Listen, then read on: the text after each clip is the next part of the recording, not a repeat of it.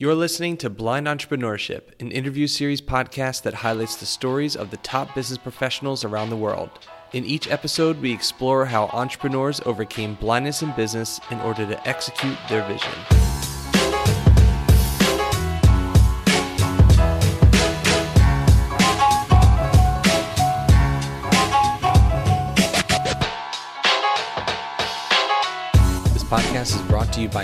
I'm your host, Jonathan Grzybowski, and today we have Tim Schmidt on the show. Tim is a Florida based digital marketing entrepreneur who specializes in startups and emerging industries. A self taught internet marketer, Tim relies on content as the backbone of all of his businesses. This philosophy led him to teach a course on affiliate marketing, gave him many speeches at the at industry events, and has even led him to write a soon to be released book called Amplifying Average. You can learn more about it on his website at timschmidt.com, which will be linked in the description notes. Uh, will will be in the show notes, excuse me. In the interview, I wanted to focus a large portion of the conversation around content creation and SEO. SEO, as you I'm sure have heard multiple times, has played such an integral part in Penji's success, and we believe heavily in it here. I love listening to other people's processes and, and other people's procedures, um, and this interview is is really is really no different to, from that. Uh, towards the end of the conversation, we talk about affiliate marketing and how important it can be to the livelihood and success of a, of a side income. Tim is able to travel more often now than ever before because of the affiliate commission that he obtains from specifically Marriott, and that comes specifically from great SEO and great content. This is incredibly hard to do, so I applaud Tim for being able to achieve this. Affiliate marketing has eh, incredible benefits and again, it's one of those things that I'm deeply passionate about and want to learn more into. And if you are interested, or if you are in the industry of side hustles or using the power of affiliate marketing, um, we'd love to hear about it. Just head over to tbeshow.com and drop a comment on this week's episode. It would be amazing if we could just hear what what you do in the world of affiliate marketing and how successful it is for you um, in your side hustle or even your full time hustle. Who knows? So let's get right to today's episode with Tim. Today's episode is sponsored by Penji. Are you in charge of marketing for your business and need graphic design support? Let Penji design anything you need for your business, from a logo to your marketing materials, sales sheets, social media content, and so much more. Penji helps you achieve more with unlimited graphic design support, daily output, and a dedicated project manager, all at one flat monthly rate. We have an exclusive offer to the blind entrepreneur community head over to penji.co and use the coupon code BLIND for 15% off your first month. Again, that's penji.co, P E N J I.co, and use the coupon code BLIND for 15% off your first month of Penji. And now, let's get to today's episode. Tim, welcome to the show. Thanks for having me. I appreciate it. Absolutely. So, is it true that you used to be a rollerblade tester? yeah, that's very true. It was an awesome job. really interesting.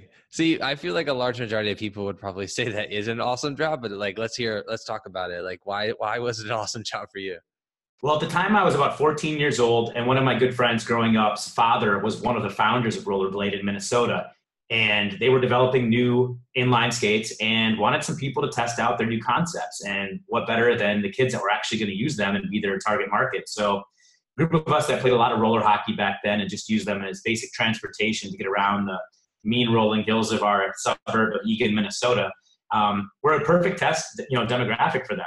So we basically wore these for 40 to 60 hours at a time. And when we finished that, we had to fill out like a five page report and say, okay, here's what I liked about them. Here's what I didn't.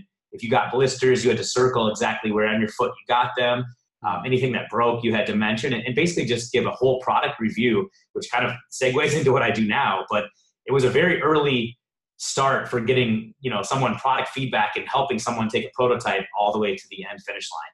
Yeah no absolutely. I mean at 14 i didn't know that you were doing this at 14 so uh, i mean that's like and i'm, I'm going to assume that you were getting paid for it or no yeah yeah we got $10 an hour which was very cool because you got paid. You know, the back then when you didn't have a car, obviously at 14, in the summer, I'd just going to a friend's house, I would rollerblade there. And if it took me, you know, 15 minutes, I would log it. And, you know, sometimes I'd get my 40 to 60 hours in two weeks. Sometimes it'd take a month, but uh, there were days we played roller hockey for four to five hours and we get to log all those hours. So it was honor system, which was very cool. But you know, we to return those blades back beat up, they knew we used them, which was pretty nice. Cool. That's cool. That's a great story. Thank you for uh, for sharing that. Uh, as much as I want to cater an entire half hour plus to rollerblading, uh, we need to we need to be able to educate people a little bit more about business because I'm sure there are stories within rollerblading and business as well.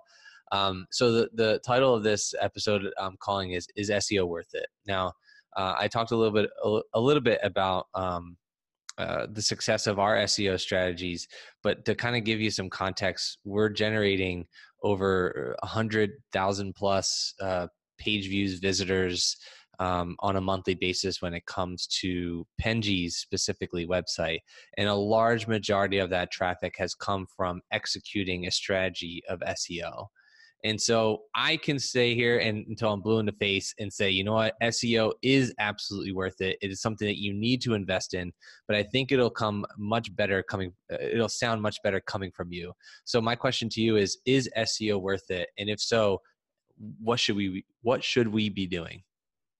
Well, absolutely. I mean, you can look at small companies all the way to large companies, and if you're not found on the web, you're just simply out of the game.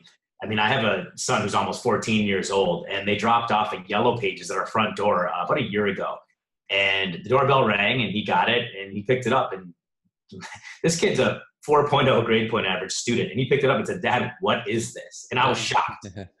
I couldn't believe it. But to me, there was no better testament of saying you need to be found in Google than that right there. I mean, he asked me, well, well, why would you use this? You know, I was like, well, you know, back in the old days, we used to look at these and find a business. If you needed a chiropractor or a lawyer or a LASIK surgeon or a dentist, you'd open that up and you'd go to that category or you'd look it up by name and you'd find it and you find their phone number. And he's like, well, isn't that why we use Google? So to me right there, that just told me that, you know, the old style of looking up people's information and finding businesses is absolutely done. So when a kid that's 14 and uses a computer and uses an iPhone uh, every day to find things, sometimes things I don't really approve of, but it's a different story. Um, you know, it's, it, it's very adamant to me that people have to be found online. And you can find that all the way down to a little business that's a one man operation, maybe a, a hairstylist or someone that's spending three to five hundred dollars a month on SEO, all the way to large corporations and e-commerce centers that are, you know, spending five, even six figures a month to be found in an organic play. Can can you actually obtain, I guess, results when it comes to paying three, four hundred dollars for SEO? Because I feel like knowing SEO as well as as, as I personally do, it, it involves so much more than just four hundred dollars. So I would love to hear your approach of like, I guess the four hundred strategy versus the ten thousand dollar strategy, and maybe some tips that you could give along the way in between. Sure. I mean, you know, when I throw out numbers like three to five hundred dollars a month, there's people down there, and, and I don't typically work with these clients unless it's like a friend or family or someone that um, happens to be thrown to me and is really at wits end with their business. And i'm just kind of i don't want to say throwing them a bone or a lifeline or anything but you know there might be something where i'm in the right place in the right time and i have an hour to spend with them and, and get them up to speed. There are people that live in i know you said you're from philly and being down here in fort lauderdale miami area um, we're in some pretty big markets and they're very competitive. I don't care what you do whether you're the local bar restaurant or you're a lawyer or a, like i said a chiropractor or dentist it's a lot more competitive here. But there are some people that live in places like Dubuque, Iowa, or um, you know, Rugby, North Dakota. Mm-hmm. And when you look for a lawyer, there's probably only three, four, or even five in that vicinity. However, there are people there that, lo and behold, even though there are only a handful of people that do that exact trade, are not found on page one, two, three, four, or five of Google. And to me, that baffles me, but it's very simple there's some very simple plays you can put into your website, such as changing your home tag, your homepage title tag, which baffles me. I mean, sometimes I'll, I'll, get referred to people that are relatives of someone, or I'll be at someone's house and they'll say, Hey, could you just help me with this quick? And I'll look at it and I'll say, Well, you're not ranking because your homepage just simply has the title tag that says home. And, you know, it, it's sometimes a matter of they built a website and it was a template, or someone in their family, or someone in their um, circle of friends that knew a little bit about web design, put it up, or just these days it's all WordPress. They put it up and they just didn't bother to change any title tags or do any basic SEO, which with one simple plugin, it kind of directs you and tells you what to do, in fact, with that. So by going in and spending 10 minutes of my time, I can go in and update the homepage title tag. And for anyone who has a very small business, getting on page one of your local vicinity, like let's say Rugby, North Dakota, just because I know it's a very small town. I had a roommate from there in college. Um, you could go in there, and if you're a criminal defense lawyer in Rugby, literally your homepage title tag should be criminal defense lawyer Rugby, right? Getting your local your locality in there as far as as well as your profession, exactly what you do. If you're a DUI lawyer, you swap that out with DUI lawyer. And whatever you do should be your homepage title tag as well as your brand. So getting those two things up there will make sure that you have the best possibility of getting found in Google on page one. Now, of course, SEO is a very long-winded and um, time-tested, kind of roll up your sleeves and, and put in a lot of work type business. So obviously, there's a lot more factors that go into that, like link building. Of course, your content has to reflect your keywords as well and, and kind of be substantial to be relevant. Of course, I encourage blogging for the. I don't care if you're a small business or a large business. The harder the niche you're in, the more you have to put out content to stay relevant. Mm-hmm. Google does not like to see a, re- a, website out there that just looks stale, irrelevant, and you know if, if your bottom of your website says copyright 2005, and here we are in 2019, the back half, all you know, it looks really bad. And they want to see fresh content. They want to see that you're working at it and that you actually care about it, and that you just didn't put up some placeholder and then just left it up there to dry. Um, so those are just the basics of SEO. Of course, I don't know how long you want me to get into um, things you can do to get ahead if you're a huge business or in a more competitive market. Um, I mean, I think uh, let's uh, dive in a little bit more into that because uh, the local SEO game obviously is very important. And a lot of people, like, I, I, guess from what I've seen at least, and this is just me being in the agency world prior to, a lot of the small businesses, they just don't want to understand it. And I see the people who actually invest the time and the money and the resources to actually do it, whether it's at a small level um, local level, more so not small, local level, um, sure. um, can, can really win the game. But when it comes to like big business, when it comes to, and when I say big, I mean like online businesses. And we could use like companies like ours, like a SaaS type of business that needs that, that lives and thrives off of that traffic. I think that's the, to me, that's the, the, the beauty in, in the SEO is that, that, that flow, that magic. And can you walk us through a little bit more about that creative process and how to succeed in the world of like digital products and digital services or training courses or whatever it may be? Sure. I, I think I can speak from experience in having a client in the uber competitive dating space. And you always kind of have to reinvent yourself because everyone has the same product. We're trying to get people to get online and sign up and meet other people. And it's a great business if you have success because if you have a good database of people that are members of your dating site, you get a monthly fee for every single one of them. There's very low overhead other than customer support. Um, you know, your site's already built, your software is already built. It's, it's just a great model for recurring revenue. However, you have to make sure that you have members in that database that are active, that are actually helping people find other people and, you know, being cohesive with one another. So, how do you take a dating site and be different from another dating site? Well, there's all sorts of things like niches. And I won't get into all the different niches in dating. There's there's literally there's niche dating for people that like to walk dogs. I mean, it's crazy. They go so far out there that you can find someone that has a really weird quirk that you have as well. And there's probably a dating site that lines up with a member base that that relates to that. But as far as getting good SEO results and getting people to that exact dating site, some of the things that we do to think outside the box are come up with things that people like to share online. If you ever use social media and you log in, people are always sharing things that are just unique and look cool or kind of a did you know type fact. So, for example, one of them that we did the other day was something that said the cost of going out on a date in XYZ city. And we took the major, the biggest city in every state, and we literally broke it down. And this is a report we gathered, other, you know, the information we gathered in other places. But we literally said if you go on a date in Miami, it's going to cost you an average of $138. Now, if you're in Chicago, it might be $89. And then all the way down to San Francisco, which will probably be $200. And then smaller markets, it'll be smaller. But people love sharing that. And you can skew that however you want. You can say, this is the cost to meet someone. This is the cost to hook up. This is the cost for a date. This is what it costs monthly to go on a date every week in XYZ city. But people love sharing that. And that stuff goes on Facebook. And of course, you want to put that out there as an infographic that's a really nice graphic with some intelligence in, behind the graphic design. And if you do things like that, you're going to get a lot of social shares. And behind that, you're going to get link building to it. Other sites will link to it, right? You might have a Miami blogger recognize that on his Facebook feed, and he might go to his blog and blog about, hey guys, did you know actually the, the average cost of a date in Miami is $138? That's true. It was published on this dating site. And they'll link to it. And as most SEOs know, link popularity and getting links from relevant sites and sites that are in the same locale are very, very important. I don't, I don't care what anyone says. Links have been the backbone of Google search for a long time. And no matter how they try to outweigh that or, or find out if you're gaming the system, it's still just as their biggest ranking factor. And stuff like sharing infographics and quirky facts that you might not think of really is a difference maker. Because there's a lot of people out there that just don't put out good content, they don't update their site. But if you think outside the box and put something on your site that people would be interested in sharing, you've got a much, much faster um, basically track to get online and, and, get into Google's top page if you're doing stuff like that constantly.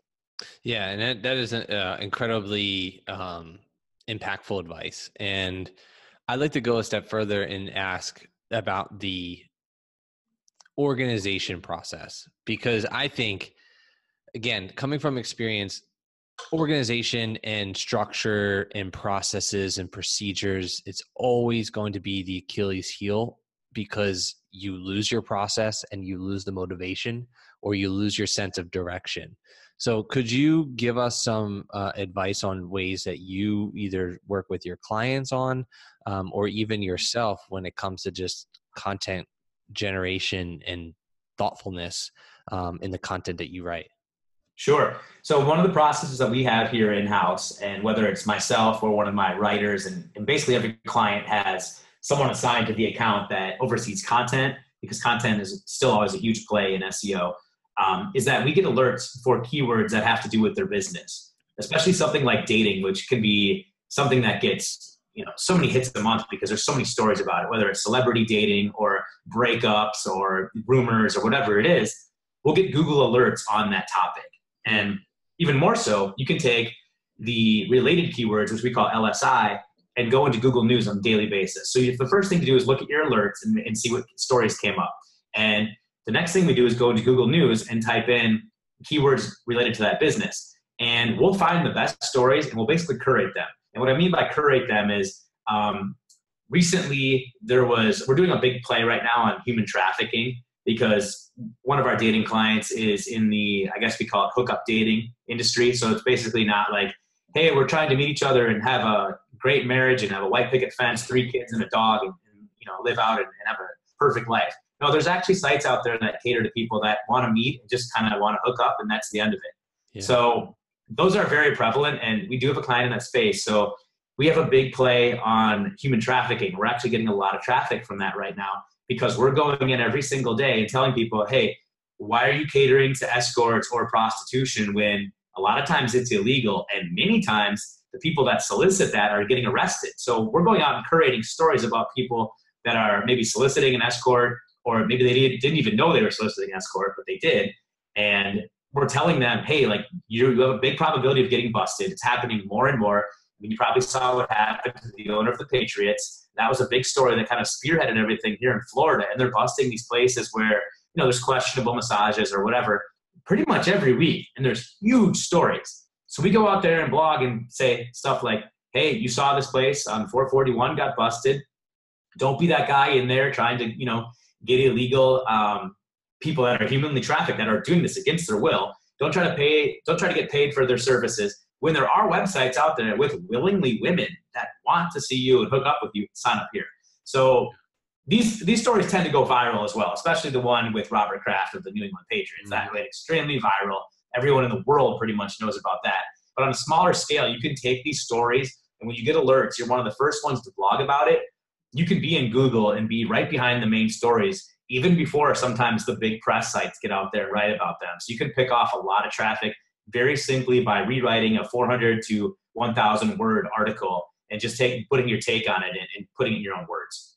So you mentioned Google Alerts. Um, when you're using Google Alerts, how do you how do you decide on the uh, the keywords, or how do you decide on the things that are that you're getting alerts for?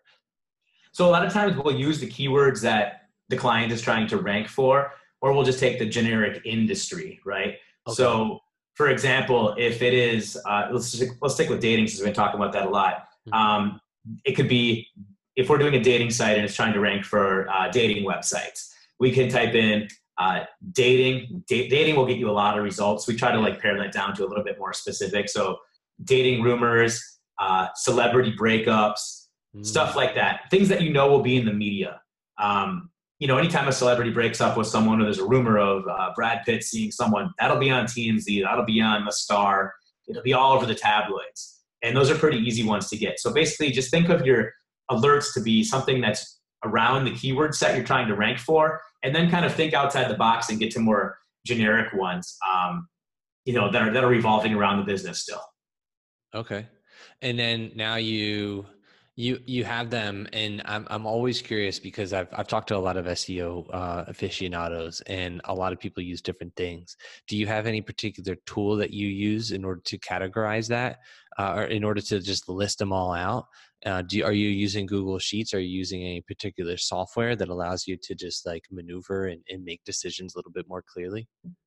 So what we'll do is we'll put those in Google Sheets if there's a, a, plethora of data, because sometimes in some of the niches we're in, it'll be pretty small, but in dating it does get large. Yeah. So we kind of have a rule: um, take the people involved and see what their search demand is, and we can use you know you can use any keyword um, keyword velocity or, or keyword volume tool out there that you want. We use one called Keywords Everywhere, and you can basically say, okay, if it's uh, Bradley Cooper, that's really good because he gets a lot of searches. So you're going to want to talk about his relationship with, uh, I think it was Lady Gaga or someone he's involved with now. Mm-hmm, mm-hmm. Um, but yeah, the, basically, we'll go in and we'll categorize them because if there's 10 stories and we're only writing two a day, we want to make sure we hit the ones that are going to bring us the most return and the most traffic on it. Um, so we'll go in and we'll put those in Google Sheets. And then the next step is take the keywords and the people involved in the space and look at keyword demand there.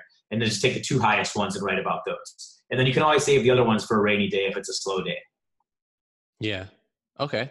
And then you also mentioned that um, going back to going back to tools because I think tools are such a great thing to talk about because so, so many people use so many different things. But you mentioned a plugin. I'd love to hear a little bit more about the plugin that you use as well, or the plugin that you recommend. Um, for for what um, task basically? I, can't remember what you're talking about. Oh, so you mentioned about uh, a plugin that you use for um, like generating, I guess, like the the the meta data and oh sure title. Um, yeah, yeah. I think we were speaking of local SEO and basically yeah. getting the keywords uh, properly done. So all-in-one SEO is a pretty good plugin for WordPress, and anyone can just put that plugin in. You go to plugins, add, and click activate and that'll be on that'll be there. And basically it'll you can start writing your titles and your descriptions your meta descriptions right in there. And it'll tell you if you have used too many um, too many uh, characters is what i was trying to say. Um, so when you use too many characters it's always not the best for google and it'll cut you off and say hey the limit is i believe it's 68 right now in the title and it'll it'll cut you off. So you'll want to rewrite that. And as a general rule of thumb never repeat a keyword in your title tag so if you're trying to rank for best lawyer in Miami, don't say best, best lawyer in Miami. I'm the best Miami lawyer. Call me. I mean, use words that other people that people would use because the main thing I like to tell people as clients, and I tell my friends and family this as well because everyone just is is really into this kind of stuff. The way I search for something is going to be totally different from the way you search for something. If I'm looking for a traffic ticket attorney in Miami, I might type in traffic ticket attorney, Miami. You might type in traffic ticket attorney near me, or you might type in traffic ticket lawyer near me. So it's very important to sprinkle in those different keywords and, and maybe ask. I always tell people if you don't know what someone would search for, or if you don't really know how to write a title tag, ask five people how they would find your client. So if let's say, for example, if your client is a dentist in Fort Lauderdale, ask some ask five people, what would you type in to find a dentist in Fort Lauderdale? And you'll be shocked. You'll get diff- you'll get answers all over the board. Some people might type in um, veneers Fort Lauderdale, teeth whitening Fort Lauderdale, best dentist Fort Lauderdale. So you're going to get all sorts of different things, and ultimately that's what you want to use when you start writing these title tags and your content. I mean, I think that is incredibly important, uh, incredibly huge advice. Uh, simply just what asking people, asking them hey, what would you search? And I feel like that's like a good basis of the content that you could probably produce for yourself. Sure. And it also gives you your keyword list. I mean, you might think you have used all these keyword tools and, and found your whole list of keywords that you want to rank for. And then you ask somebody and you're just mesmerized by what they say. And it might only come up as 50 or 90 searches a month, but guess what? If, if no one's trying for those keywords and you're out there getting them, you know, that's just free money right there. I, I always try to find the low hanging fruit, the, the easy candy out there that people just don't think of. Yeah. And so let's, let's go, let's dive a little bit deeper in that because the low hanging fruit is is incredibly important. And i feel like i was either reading an article or watching a video i'm not entirely sure which one it was but it was talking about how to compete with the big boys. That was the uh, the phrase that you used. And uh, or maybe it was like a podcast interview. I'm not again i'm not entirely sure. But anyways um you talked about competing with the big boys. So what are some ways that you can compete if you're a small fry and you're trying to compete with again these people who are much bigger much larger more competitive to, than you. What are what are some like really basic level ways that with uh, very little amounts of money that you're able to then take that information and then execute a, a solid SEO strategy to gain traffic and maybe even steal traffic away from the from your competitors? Sure. Well, you, you said something that we do every single day, and what I used to teach in, in affiliate marketing um, as far as stealing traffic. And that's probably the number one way that I've differentiated myself and really uh, made money online versus other people. So the best way to really kind of steal traffic from people is to rank for their brand and point out differences and comparisons. So let's say uh, you're selling a product that competes with Nike and you want to rank for a product name that is similar to the Nike Air Jordans, but you've got a product that just launched and you feel like it's way better than that but you want to get Nike's customer base. So you'll want to put up a page that tries to rank for Nike Air Jordans, but you'll want to compare it to your product. So you'll come in and say, hey, the Nike Air Jordans have been an iconic shoe since 1985 or whatever it is. And he's sold, you know, millions of pairs of shoes and he's got all these athletes behind him and they've done it. But did you know this sneaker recently launched actually is getting rave reviews and it's being compared to the Nike Air Jordans? And let me tell you a little bit about it right now. So just by telling people, hey, we recognize that Air Jordan is the king out there and everybody knows about the shoes. There are other shoes that are comparable, and guess what? They cost $50 less or $70 less. So you can easily make a page about your competitor, build links to it, and, and basically make it your best written page on your site. Because you got, got to remember, as an affiliate marketer, or if you're even doing this in a, in a regular client SEO space, the more popular the product or company, the more search demand that'll be out there, but also the more competition.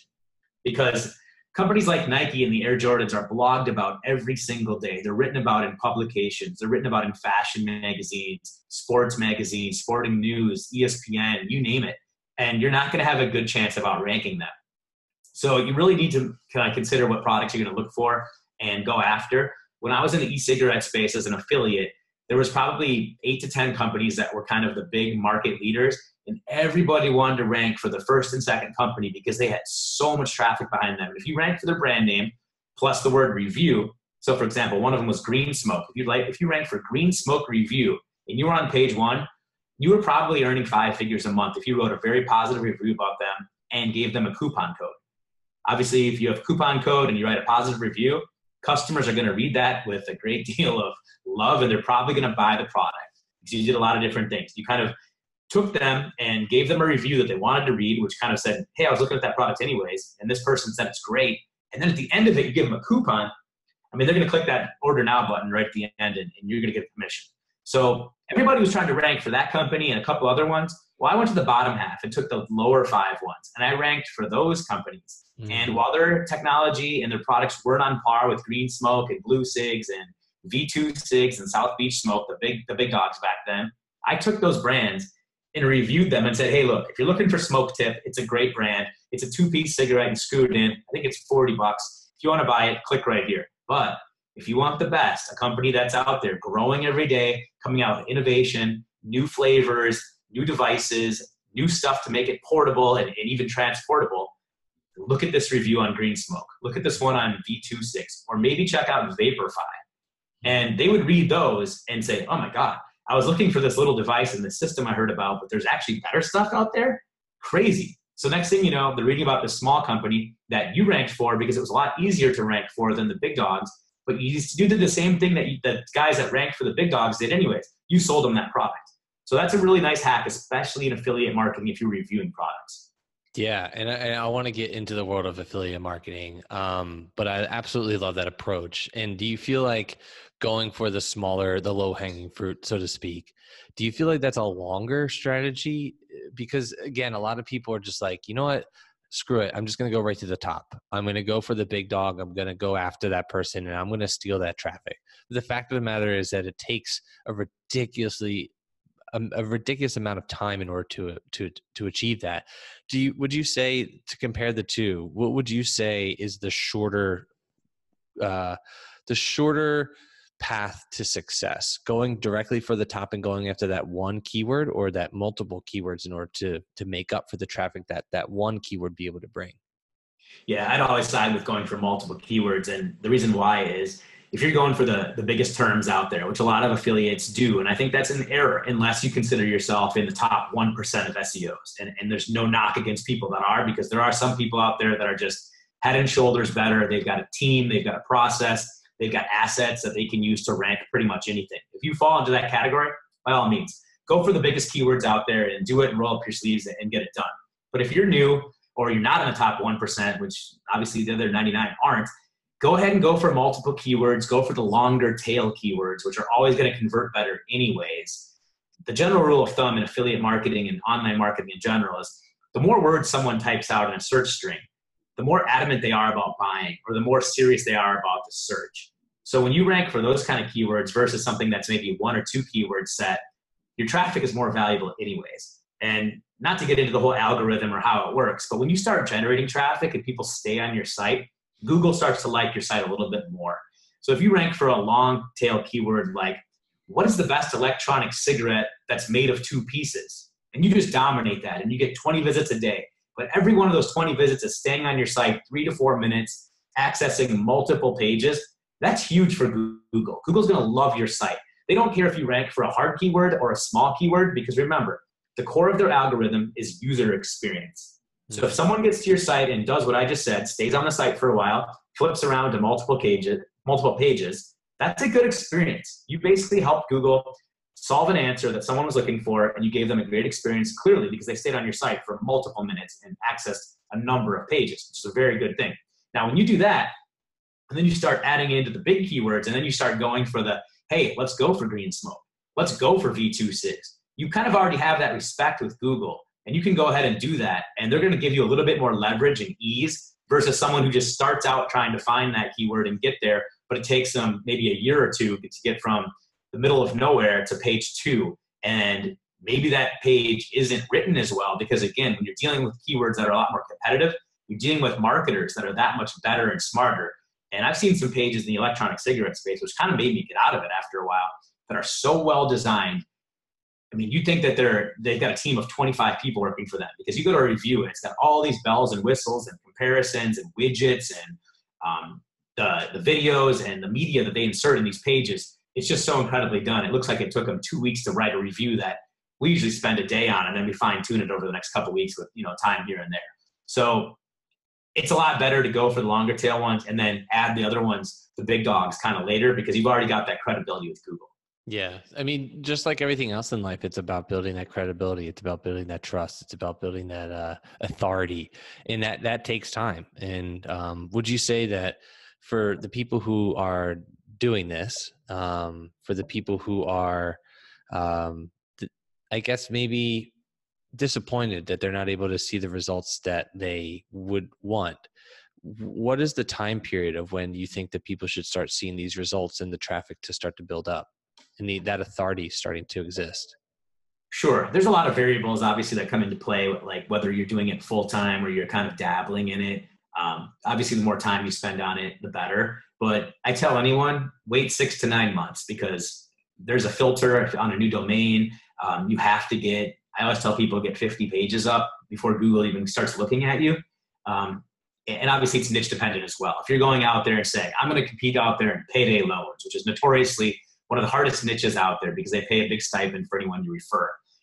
you're going to have your hands full. And that might be a two year project, even if you're throwing really good links at it and you're really good SEO.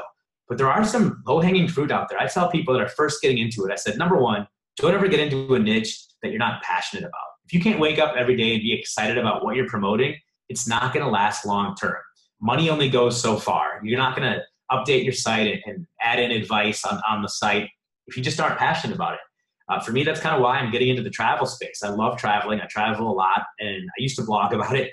And kind of funnily, I, I used to always go to TripAdvisor and share my experience with people. And then I realized all I'm doing is helping TripAdvisor make money, you know, and, and helping all the people that go there. So why don't I start my own travel blog and tell people in my own voice about this? And lo and behold, I, have done it, and it's it's far from full time. I mean, it's something I maybe update two hours a month. But since I do write reviews about places I go, and I do write copy about places that are, are of interest to me. I do get people coming to the site, commenting, and along the way, the site's got some some domain authority, and, and I do sell guest posts on it, which has made it profitable and has offset the travel costs. So that's pretty cool. Yeah, that is awesome. So let's talk about affiliate. Um, if how to get, not necessarily how to get affiliate, but how how does the affiliate world work? So you're writing these articles, um, travel in particular. We'll use that as the example and now you're writing this kick-ass article it's a couple thousand words maybe it has a ton of amazing pictures and it's saying it's telling people hey go here buy this do this experience etc at the end of the day how are you getting the i guess the the results uh, how are you getting the commission that's based off of the article that you're writing? Sure so in, in travel it's it's something that um, I kind of built this site with a long, long term approach into it. Like, legitimately, my goal is in the next five years to retire from everything I'm doing and just focus on the travel site. So, right now, I'm kind of doing it, I don't want to say as a hobby, but I'm building it up. And um, as people know that are in the industry or people that maybe don't know, the more time your site's online, as links come in, you get authority and age, and Google likes it a little bit more. Obviously, new websites are kind of put in a sandbox, we call it. It takes them some time to get out. So I'm kind of maturing it over time. But to answer your question directly, the way to do it in travel, and again, I've been figuring this out, is when you write a review about a place, you want to tell people how you get there. So one place that I, I went to last year is Iceland. And a lot of people are intrigued by it. It's actually in Google Trends. It's one of the most growing travel countries out there. I mean, it's, it's crazy how people are getting turned on to Iceland now. Um, I thank Instagram for that, really. Um, it's kind of cool. You go out there and you tell people about, hey, I went to the Blue Lagoon, which is an outdoor thermal spa very cool place. I mean, one of the coolest places I've ever visited, even though I did find out it's man made, which kind of was a letdown, but that's fine. I mean, it's one of the best things man has ever made, I like to say. But people like to know how to get there. I mean, which airlines fly there? Where do you stay? So, mm-hmm. two things right there I can make commissions on. One, any airline trip on booking.com, right? They'll pay a commission on any airline trip that you book. So, I tell people, hey, go to booking.com, type in wherever you're from, whether it's Pittsburgh or Dallas or Los Angeles, and find a flight. Go ahead and book that so you can make a commission on that. The next is where you stay. So you can stay at a property over there. And the program I promote a lot, and kind of from personal experience, which makes things easier in affiliate marketer. If you're in affiliate marketing and you've got personal experience with any niche, it makes your ability to write about it and sell it that much better. So I like to promote Marriott, and they've got a huge umbrella of hotels, many I didn't even know about a few years ago when I started doing this and, and traveling more. Um, you know, they own Ritz Carlton, they own the W, They've got partnerships with a lot of boutique hotels in, in big cities that you never know about. But if you join Marriott Bonvoy, you'll find out about this and you'll get credits on stays. And usually every year I, I earn enough to do a huge spring break somewhere really cool and, and blow all those points. Um, but that's because I signed up for the loyalty program, which I encourage my readers to sign up for as well. And if people do book on there, I get a small percentage of the room. I think it's like 4%. So do the math on that. If someone that stays at a nice Marriott in, in Iceland, which is going to cost you about $400 a night, take 4% of that and you know they stay for a week. It's, it's decent money. All for writing a review about maybe a restaurant right in iceland that was very easy to rank for because it's just a little iceland restaurant. And let's face it how many people take the time to write about those? Mm-hmm. there's a hmm. couple foodies out there that'll do that. Maybe tripadvisor has a place on it. Maybe uh you know um Zagat or one of those like uh, food i don't know if i'm saying it right those food rating sites has it but there's not a lot of third party people out there that just wrote about their experience first person with real pictures, told you what they ate, rated it, rated the service, and really went the whole nine yards. And then at the end, they told you where they stayed, how they got there, what tours to do. And those are all things you can get commissions on, which is very cool. Yeah, that is awesome. Um, what is your your your process like? like when you're writing that article because i full disclaimer this is just more so a fun conversation i have a, a website that i've wished that i was able to spend more time on unfortunately i, I just i'm not able to at this point um, but in the world of uh, it's called bad vegans and i want to write about all the different experiences of like food and travel and things like that. But when you're writing when you're writing these articles about like a restaurant review or like a travel site how are you i guess when you're enjoying the moment how do you split the balance of enjoying yourself and this food experience or this travel experience versus in the back of your head oh crap i need to write a kick-ass article about it yeah, so that's a really good question. What I try to do, and this is uh, kind of me uh, trying to enjoy the moment with whoever I'm traveling with and not be that guy who's working all the time. Mm-hmm. What I try to do is take a lot of photos. Mm. So anything from, you know, if they've got craft cocktails or beer, just something that really was cool, all the way to in Iceland, we were actually at our hotel and I didn't expect this, but they were like, oh, we have a very good mixologist. And I was like, yeah, sure you do. It's this old boutique hotel. This guy was amazing. He was making cocktails with fire and ice and I literally took my iPhone out and started filming it, and no one had a problem with it. He was like, "Yeah, go ahead." So that turned into a YouTube video, which I don't want to say went viral, but it's a very big part of the channel and a very big part of the review I wrote. But just little things like that. Sometimes they say a picture's worth a thousand words. So if you take a lot of pictures, it'll kind of bring your memory later when you get home. Or a lot of times I do my writing on planes because there's not a lot else you can do, and there's really no distractions. You know, the phone won't ring, and Mm-hmm. Um, how often I, I travel, I've literally seen every movie American Airlines has on their, their display. Um, so I'll take those photos out and be like, oh yeah, that cocktail. Let's talk about that. And to me, that just jars my memory and makes it easy to write about. So the number one thing I could say is get a lot of media. So photos, reflect on those and be like, oh, I, I forgot about that. But thank God I took that photo and there it is. And there's that awesome hike we went on. And before you know it, you've got 300 words written. Yeah. That's, you said 300 words? Well, you know, like I said, 300 words before you even get into any depth on it, right? I always say, yeah. you know, write a thousand word article if you can. The best, some of the best reviews out there are 4,000. But a simple photo for me, if I take a photo of a cocktail, I can tell the story behind it. You know, this one had a, a gin base and it had some basil in it. And, you know, I like gin, my girlfriend doesn't, but she really liked it because of the uh, other flavors they put in, which were, and sometimes I take a picture of the menu of the exact uh, recipe they used and just reciting the backstory behind it will give you 300 words. Now, if I'm doing a restaurant review and I've got 300 words on the cocktail alone, that review is going to get to 2,000 words because I haven't even talked about the appetizers, the entree, the ambience, which I, I do take photos of all that stuff. I mean, it, to get a full review, I like to give people every single aspect of the restaurant and the experience out there. So, uh, again, every photo could be worth, let's call it 200 to 400 words if you really um, have some backbone behind it. That's a good point. Uh, that's that's an interesting take. Uh, each picture is worth, uh, you know, obviously a thousand words at some point in time. But uh, if you look at it that way, when you're just constantly taking pictures and some of them turn out to be pretty good, you could pretty much tell another story that that could reside around 200 to 300 words, and that's going to increase your account and your your your credibility and your score in order to inevitably rank for whatever that review uh, is that you're doing. Um, right. really interesting approach. Uh, I never yeah. really thought of it that way. And just to extrapolate on that a little bit, you can also go into a backstory. So, for example, just a certain review comes to mind right now. I'm kind of reflecting on it. Um, we're at a restaurant in Iceland, like their famous steakhouse, and I had the horse, which you can't get horse in many places in the world, but no. it's amazing. So, you know, I had a picture of it, and the picture says exactly what I wrote. I mean, it's the most tender, clean, muscular piece of meat I've ever had, and I'll put it up there with the best ribeye I've ever had. And anyone who likes red meat should definitely try it. Um, and then it goes into a story about, you know, hey, like I grew up eating, you know, meat and potatoes, but if I had the ability to eat horse, I would have swapped out beef for horse any day. I mean, it was that good.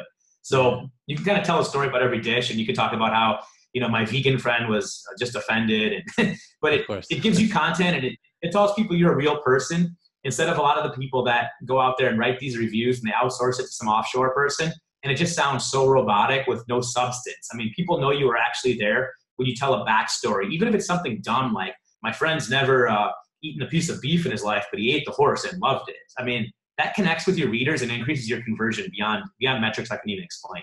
Yeah, and that's that's great. I mean, there's so many useful tips from this conversation that we've had uh, thus far, and incredibly uh, grateful for your time, your expertise uh, in the the subject matter of affiliate marketing and and SEO.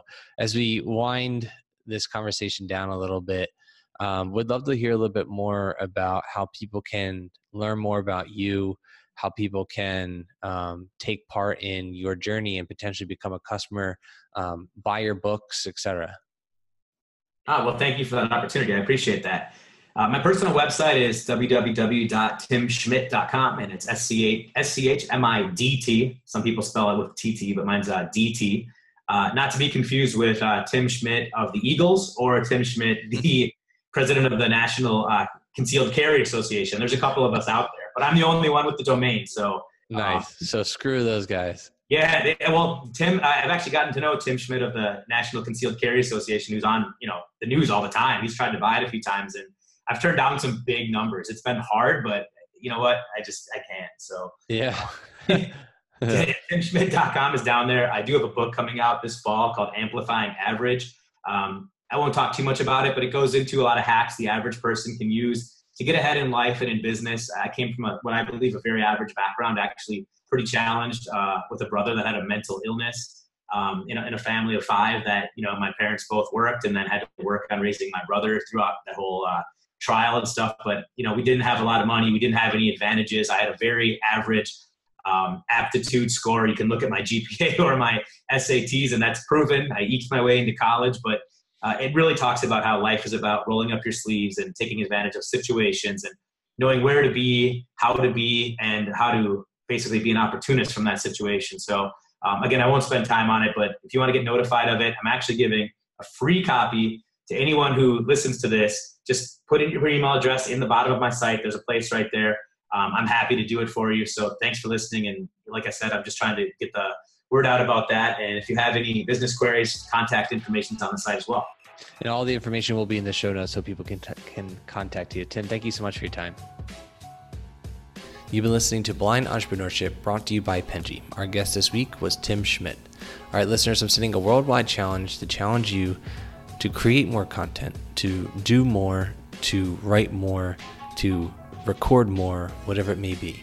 As mentioned throughout this entire conversation, SEO and content generation has been such an amazing resource and such an amazing tool in order for us for us to get our message and our story out there. Content very similar to this, and I'd love for you to be able to just, if if you don't plan on necessarily posting something, even if it's like a 30 second video, uh, doesn't have to be you. It could be anything. Just make a post, make that extra post, and when you do, tweet me at GrzybowskiJ or head over to tbeshow.com and drop a comment on this week's episode and tell us what you wrote. You can find more about Tim at timschmidt.com, which is a very sought after domain name, as you uh, as you heard in the conversation. And as for us here at Penji.co, if you need a on-demand graphic design service for your business, starting at $369 a month, head over to Penji.co, which is P-E-N-J-I.co. If you enjoyed this episode, it would mean the absolute world to us if you could share this podcast with a friend. It's the only way that we can cure blindness in business. Go out there and go out there and execute your vision, everybody. Have a great rest of your day.